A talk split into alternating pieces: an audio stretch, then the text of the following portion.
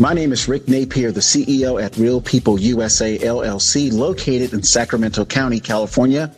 And I am pleased to announce that we have a guest today from sunny South Florida, my hometown, the 305 we used to call it. Her name is Ruth Swanson. And without further delay, let me introduce Ruth to the Real People USA podcast. Good afternoon, Ruth. How are you doing? Thank you. I'm, I'm doing great.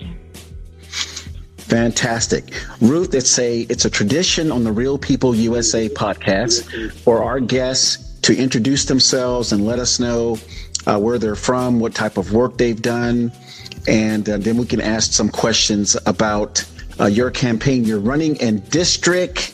What's the district number again? District 26.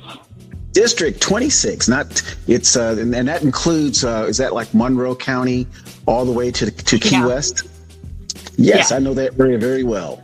Lots of gators in that area before you get to Key mm-hmm. West. yeah. So, Ruth, please tell us about yourself.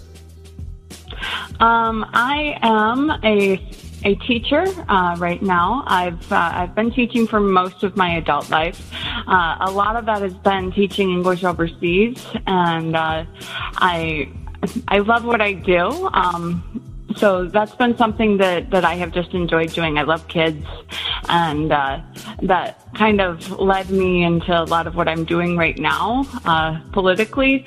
But um, yeah, so I uh, I was born in Illinois. My parents moved around quite a bit when I was a kid, and we ended up in Korea when I was in high school, and um, so and I've throughout my life, adult life, I've jumped around quite a bit. Uh, about seven years ago, I moved to China um, to a region called Xinjiang, where uh, they have uh, the Uyghur genocide was. So um, I lived there through that, and then in, in 2020, I moved to Miami and uh, with COVID, with the beginning of COVID, and didn't go back. So basically right. most of my story very quickly. Well, I tell you what, I want to say welcome to Miami. And I know you have a lot to talk about, and that's something you probably have already talked about when you talk about uh, living in China. But we'll say that mm-hmm. for another time. My first question for you is when did you get involved in local activism? Um, I decided after the November election that it was really, really important uh, to get involved locally. I was really concerned with what I what I saw as a thrown election. It was obviously seemed to be thrown, and one of the things that I felt was that if America became strongly totalitarian, one of the things that I had realized from living in China was you can't trust your electronics. And, and a lot of what I had been doing before was um, was social media um, activism. So I wanted to get involved locally, talk with real people, and actually see real people again. And so that's what what just dro- dove me headlong into local politics, w- wanting to uh, get connected with people locally here and to see what I could do to help clean up the problems that I was seeing with uh, the corruption that caused this thrown election. Wow, wow. So you mentioned, uh, you know, social media in, in, in another country. This is what I heard as a as a rumor or conspiracy theory. Is it true that some social media profiles could be fake? Oh, for sure. Yes. Um, yeah, there's lots of fake profiles. In fact, it, it's kind of obvious that uh, we we all know that they create bots. Uh, at least I know that they create bots. I I even paid for one to do marketing for me before when I started a business. So so bots are nothing new. So obviously there are fake um, there are fake profiles. I'm I'm sure that China has made thousands of them in order to influence people on social media, and. Uh, and and I know that they got, did that throughout the election cycle. There were lots of things that seemed to be pushing Chinese propaganda, um, and I, I noticed it a lot on Twitter when I was on Twitter before the election. Wow, wow! Because I experienced uh, what I thought was uh, some fake profiles in many different industries, like real estate, and and like you said, there are just marketing things that where you know like bots are helpful for marketing, but when it comes to mm-hmm. influencing individuals and causing individuals to think differently about the about their country, that's a whole nother ball yes. game. So, thank you for confirming yeah. that. Thank you for, for confirming that. Here's my next question, Ruth. What areas of local activism have you gotten involved in? Uh, I've gotten involved in a lot of different things. Uh, one one group that I joined was Defend Florida. Uh, I became involved in their electro- their canvassing for electoral integrity, and I'm I'm co-leader with my brother for for our for the western side of Miami Dade now. Uh, we help organize uh, local canvassers to go out and uh, and canvass their their their neighborhoods, trying to find election uh, roll anomalies like phantom voters and things like that. That's one one thing that I've done. Uh, I also joined the REC, which is the Republican Executive Committee, um, so I could have a, a, voice on how the, the Republican Party is run in Miami Dade. And uh, I also joined the Republican Party's Electoral Integrity Subcommittee so that we could influence and try to get the Republican Party to do something about election fraud.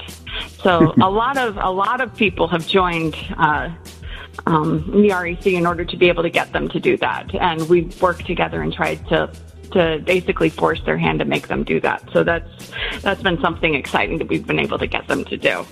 So uh, we're also um, I'm also working with lots of different groups with uh, with the school board, and uh, I've been watchdogging and speaking at the school board, and I helped I've helped expose a lot of the stuff that they've been trying to to hide, and. Um, I've also spoken at the school board about critical race theory and its roots in Maoism and how that has led to ethnic genocide in China. Wow, wow. I believe, uh, I think yesterday or maybe the day before, you posted something about the Miami Dade School Board that I thought was very interesting and how they uh, tried to cover up, you know, a, a, their, the voting record or the voting history on something that you were kind of watching. Can you explain, please mm-hmm. explain that?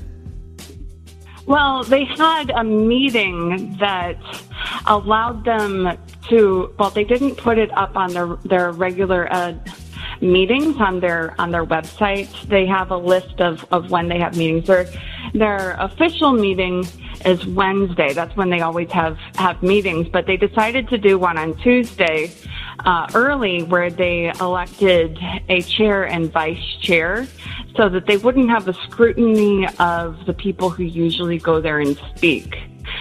So uh, I found out about it the night before, and I was able to get up there in the morning and just um, just watch to see what they were what was going on, and I, I took notes and then just posted it all over social media. Wow, wow. I think uh, if you ever decide to be a detective, I must say that that you have some pretty good detective skills. When you said I, I, I, found out about it the day before, and I was up there the next day to check it out. So, kudos to you because that's uh, you know. And here's another question I have about that before I ask the last question. You know, it mm-hmm. seems like in here in California and in other places around the country that I'm hearing, especially New York and, and Illinois, which I, I know someone there. What what is mm-hmm. the what is what is the I mean, I think these school board and these city councils, they have one uh, interpretation or perception of how voters feel. And I believe mm-hmm. the voters in these cities and counties, they have a totally different idea of what they want. What do you think? Do you think it's more so the, that the voters are right and that these city councils and school boards just have it wrong? Well, I think they're elected members. They should represent their constituents, and they aren't doing a great job of that. Um, I know in Miami Dade, their constituents are really upset with them right now. Like we have, we have dozens of people who show up every month to protest the mask mandates and all sorts of different things. Uh, critical race theory, uh, their Marxist indoctrinations in the schools, and uh, they they complain about it like we are targeting them. And they this is just a cross they have to bear that makes their their life so hard. And and they congratulate themselves in their in their private meetings about how well they deal with this problem and un- unfortunately and then they they don't address these problems they don't change anything they don't see uh, concerns of the parents as something that they should concern themselves with. And this is obviously a problem. Like they're they're not supposed to be the people who decide for our children what they're going to believe. That's a that's a parent's responsibility. Yeah, absolutely. So. I agree, and we're seeing this behavior by these uh, municipal politicians all across the country. But I will tell you this: uh, here in California, and I will say probably in Florida and other parts of the U.S., the people are, are, are starting to push back because uh, they are seeing that their life, liberty, and pursuit of happiness is being threatened. Uh, I call them communists. I'm not sure what you would call them, but that's what I call them. But I, I'm starting to see a pushback by by Americans uh, looking to take their country back. Uh, Ruth, here's my last question. What made you want to get involved to run for Congress in District 26 in Florida?